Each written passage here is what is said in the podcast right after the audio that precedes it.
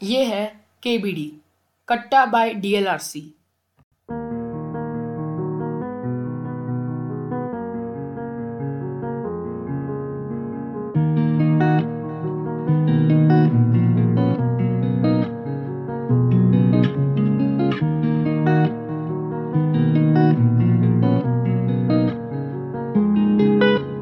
नमस्कार, मेरा नाम पलाश अतवल्ले है और मैं आठवीं कक्षा में पढ़ता हूँ। आज मैं बुरे फंसे, ये कहानी पढ़ने वाला हूँ। ये लिखी है जगदीप जोशी इन्होंने।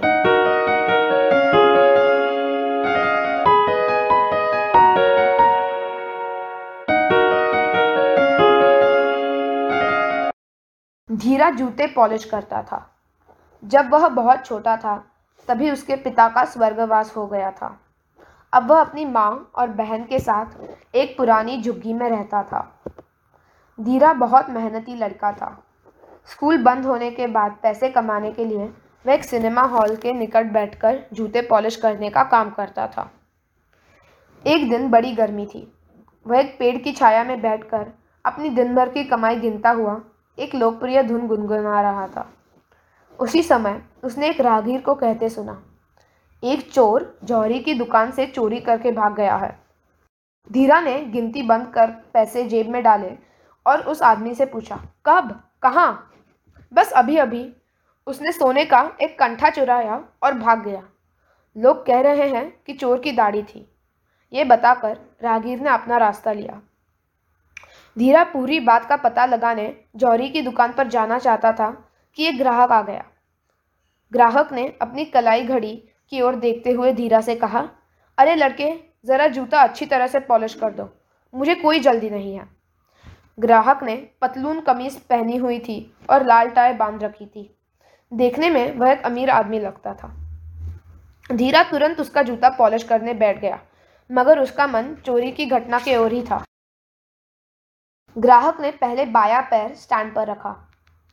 पीला कपड़ा लेकर धीरा ने जूते की धूल पोछी। फिर एक टिन खोलकर पॉलिश निकाली और ब्रश से जूते को फैला दी। फिर वह जल्दी जल्दी उसे चमकाने लगा। थोड़ी देर में जूता चमक उठा। तभी धीरा ने कनखियों से देखा तो दो सिपाही आ रहे थे। उनसे वह चोरी के बारे में पूछना चाहता था, लेकिन ग्राहक का मिजाज गर्म हो रहा था। ए लड़के, तुम्हें अपना काम ठीक से करो। तुम्हारा ध्यान कहाँ है? मेरा जूता ऐसे रगड़ो कि वो चमक जाए।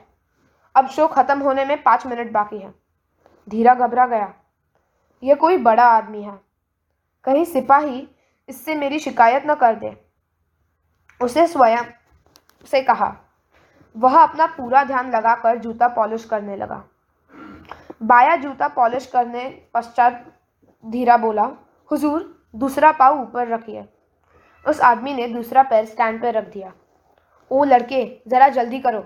शो ख़त्म होने में केवल दो मिनट बाकी है। अजीब आदमी है, धीरा सोचने लगा। अभी तो कह रहा था कि उसे जल्दी नहीं है। और अब इतनी जल्दी में है। धीरा ने जूते की धूल झाड़ी और पॉलिश लगा दी। जैसे वह जूतों को कपड़े से चमकाने लगा था कि उसने देखा, जूतों में से कुछ बाहर निकल रहा था।